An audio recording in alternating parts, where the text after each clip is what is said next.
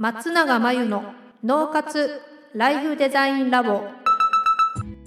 松永真由の脳活ライフデザインラボをお聞きの皆さんこんにちは。メンタルコーチの松永です。この番組ではあなたが望む人生をデザインするために脳と心の使い方を知って生かすためのヒントになりそうなお話をお届けしています。月に1回第3土曜日に配信中の脳と心の着想シネマのコーナーではインタビュアーとともにセレクトした映画を題材に脳と心の使い方や生き方と働き方を一致させることに関係するようなお話をしていきます。今回もこの方とお届けします。はい皆さんこんにちは。インタビュー担当の富田恵子です。では今回の映画をご紹介します。タイトルはシーモアさんと大人のための人生入門。10代の頃から活躍する優れた俳優であると同時に映画の脚本及び監督舞台演出小説も手掛けるイーサン・ホーク。初のドキュメンタリー作品です。公式サイトによりますと人生の折り返し地点アーティストとして一人の人間として行き詰まりを感じていたイーサン・ホークはある夕食会で当時84歳のピアノ教師シーモア・バーンスタインと出会う。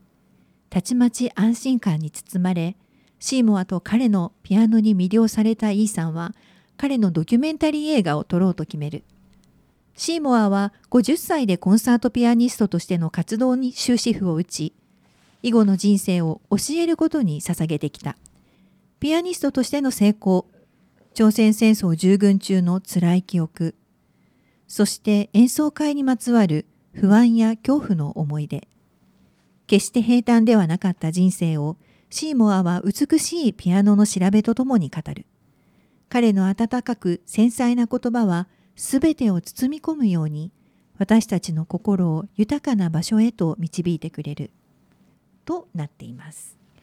さてこのシーモアさんと大人のための人生入門ですが私はまだ見たことがないんですよ。うんなんかこのシーモアさんっていうのは今の紹介によると実在の人物なんでしょうか、はい、そうです。ニューヨークのピアノ教師なんですけど、え。ー、えっと、今2021年現在、はい、94歳でまだご健在のようですよ。そうなんですね、うん、94歳もともとねあの、えー50歳で引退をあのコンサートピアニストとしては引退されてるんですけれども、はい、非常にその成功されていたようですよ。成功というのは商業的にというか、はいはい、されていたようですよ。あそうなんですね、うん、じゃあ50歳で辞めちゃうのってなんかもったいないような気がしますね。まだ早いような気がしますけれども、ね、2回映画見たんですけれども、えー、タイトルに惹かれてみたんですよ。シーモアさんと大人のための人生入門ってあったので、はい、人生入門ってどういう映画なんだろうと思って、はい、あのシーモアさんのことを知らず、ええ、まあドキュメンタリー結構好きなんであとピアノも好きなんで、はい、軽い気持ちで見たんですけど、はい、結構ねシーモアさんの語りの部分とシーモアさんのピアノの部分とこう行き来するんですよ。でほとんどシーモアさんなんですよ映ってるのが。シーモアさん見たいですね。あの80後半のおじいちゃまなので、えーはい、あのね可愛らしいというかで淡々と語るんですよ。正直言って、えー、えー、と最初言ってることが難しいというか哲学的というか、はいはい、で寝てしまうっていうかうとうとしてしまうんですよ。えー、でうとうとしてしまうんですけど、はい、シーモアさんの語り口が心地よくてでピアノの演奏も、えー聞いたことないくらい静かなんですよね。そうなんですね。どんな曲を弾かれるんでしょうか？うん、シューベルトが好きみたいで、で、はい、6歳の時に、はい、なんかもうシューベルトの曲を自分で弾きながら、うん、美しすぎて感動して涙したみたいな ことを話されていて、あの染みるんですよ。演奏もそうですし、話してることも。ああ聞いてみたいですね。でも1回では理解できませんでしたあそうなんですね。2回目は人生入門をシーモアさんに教わりたかったので、はい、話してる言葉を注意深く聞いたので、はい、2回目はすごくたくさんメモを取りました。そうだったんですね、はい、それがきちんと起きて聞くポイントかもしれませんね。そうですね。その50歳で引退されてるしかもとても成功されてた方がはい。っていうところにも私はちょっと興味があるんですけれども、なぜこの50歳で引退されたのかなっていうところは映画には出てくるんでしょうか、出てきます。これは商業的に成功していたと,、はい。ところが、えっと、非常に緊張もするし心理的や身体的にも障害が出てしまって、って言ってたのでなんかそれが理由で引退したのかなってええ。一見さらっと見ると思うんですけど、そうではなくってはい。音楽家としてとか芸術家として自分が求める崇高なものとええ。大衆が求めるものの落差があったのではい。そのギャップがこう自分のクリエイティビティを潰してしまうっていう風に感じていたそうで。へでシーモアさんとしては自分のクリエイティブ能力をはい。もっと正しく使いたいっていうのがあったみたいなんですよ。でそれが、えー、と生徒さんにピアノを教えるということで、うん。自分の人生を捧げようっていうふうに思ったきっかけだったようではあ。それで引退されたっていうふうに語ってましたね。そうだったんですね。なんかこの成功してその緊張で何かうまくいかなくなったからやめたわけではなくてそう何か新しい自分のやるべきことをやりたいことをやるためのうん引退だったということなんですね。そうですで緊張するのは、えええっと、当たり前だし緊張しないってことはまだ本気になってないっていうことなので、そうですね。えっと、多くの人は緊張もっと上がるべきだとも言ってるのであの決して緊張してプレッシャーが辛いからはい。その舞台の恐怖から逃げるためにやめたわけではない。ああ、そうだったんですね。それで最初のあのタイトルのところにちょっと戻ってみたいなと思うんですけれども、は大人のための人生入門すごくなんか興味を引くタイトルだなというふうに思いますが、松永さんがここであこれは何か面白いぞと思ったポイントとかありますか？私は普段その働き方と生き方っていうのを一致させていくことが大事だっていうのをはい。お伝えしてるんですけれども、うん。すごくそのテーマと重なるなって思ったことがあって、はい。シーモアさんがはい。自分はアーティストであるっていうことと、うん。一人の人間であるっていうことをええ。融合することができているって自分のことをおっしゃっていて、でイーサン・ホークがなんかそれはどうやってできるのかっていうことうんうんにすごく興味を持っていたっぽいんですね。はい。プライベートな自分と、はい。その仕事人としての自分をはい。どうやって一体化させてええ。統合していくかっていうことをはい。シーモアさんはね語ってます。語っあのポイントとしてどうやればいいかっていうとはい。ちゃんと向き合ってはい。理解をしていけばできるっていうふうに言ってます。えっと、シーモアさんの本があってええ本を読むとさらに理解できるんですけれどもまあずーはい。自発的に自分がそれが好きとかはい。したいと思ってうん。取り組んで、うん。そしてそれを意識してうん。コミットして一体となっていくみたいなステップが4ステップあるんですけどそれまさにこう、はい。人がはい。自分の人生の目的に向かって、はい。えっと、フロー状態って言ってこう、うんうん自分のやりたいことをはい。本当に全身全霊を捧げてやっていって、しかも力がみなぎっている状態を作っていく時と、まあ、一致するんですよね。へえシーモアさんもはい。言ってるんですけどうん。その自分の内側から湧いてくるうん。源泉というかソースはい。源はい。を使っていくとうまくいくんだよっていうことをシーモアさん言ってるんですけどまさにそれがフロー状態に入るコツでもあるのであそうなんですね、はいこれをどのようにやれればいいんだろうって今お話を聞きながら思ってしまいました、うんうん、それも自分との向き合い方にポイントがあるんで、うん。やらされているっていうことよりも自分がやってみたい、うん。まあ、シーモアさんで言えばもうシューベルトを聞いてうん。もう美しい弾いてみたいっていはい。う自発的な動機からピアノにどんどんはまっていいって。なるほど、うんこう自分のやりたいとか好きだっていうような気持ちをまずはそうスタートはそうなるほど。ただそうは言ってもはい。あの練習したらうまくいく日もあればうまくいかない日もありますよね。うんそうですよね。そこでもシーモアさんは練習がうまくいった日は人生が調和してるように感じられてええ。うまくいかなかった日は周りとぶつかってしまうみたいなことを言ってたんですけど、ええまあ、衝突も喜びもどどっちも人生にはあった方がいいっていうかあるよねまあ不協和音もあればハーモニーもあるし、うん。そうでなければ和解とか解決の意味を知ることはないよねみたいなことを言っていてななんていうのかな、はい悟ってるんですよね。そうですね。はい、仙人みたいな。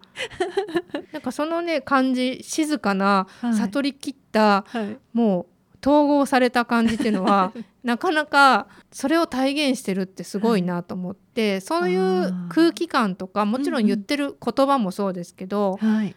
なんか空気感からもイーサン・ホークはなんかヒントを得たから映画で撮りたいと思ったのかなみたいなねト感じがしました。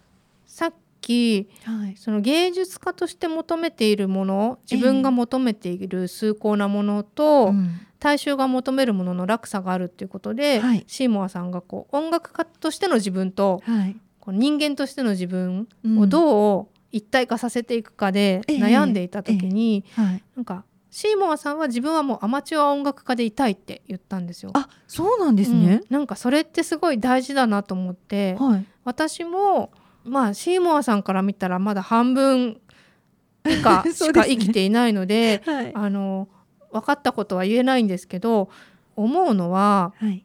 なんか自分がいつまでも分かってる知ってるって思ってしまったらおしまいだなみたいな気がしてなるほど。それは自分のこともそうだし、はい。脳の仕組みも心の仕組みも、はいまあ人の仕組みもはい。もしくは目の前にいるクライアントさんのこともええ分かったつもりになった時点えでえダメなんじゃないかって思う思ってるんですよね。なんで、まだ分かってないとか、はい。まだまだ知らないことがあるとか、ええ。そういう前提でいた方がはい。なんか伸びる気がして、ななんかそれはちょっとねあの大事にしたい姿勢だなっていうふうに思ってて、思ってます。あとねシーモアさんの、えっと、参考になるところって教え方、結構ねね生徒さんに教えてるシーンが出てくるんですけど、はい。それがすごいうん。はい。そうそう参考になるんですよ。呼吸とか、はい。体の使い方っていうものを、シーモアさんはすごく大事にしてるんですね。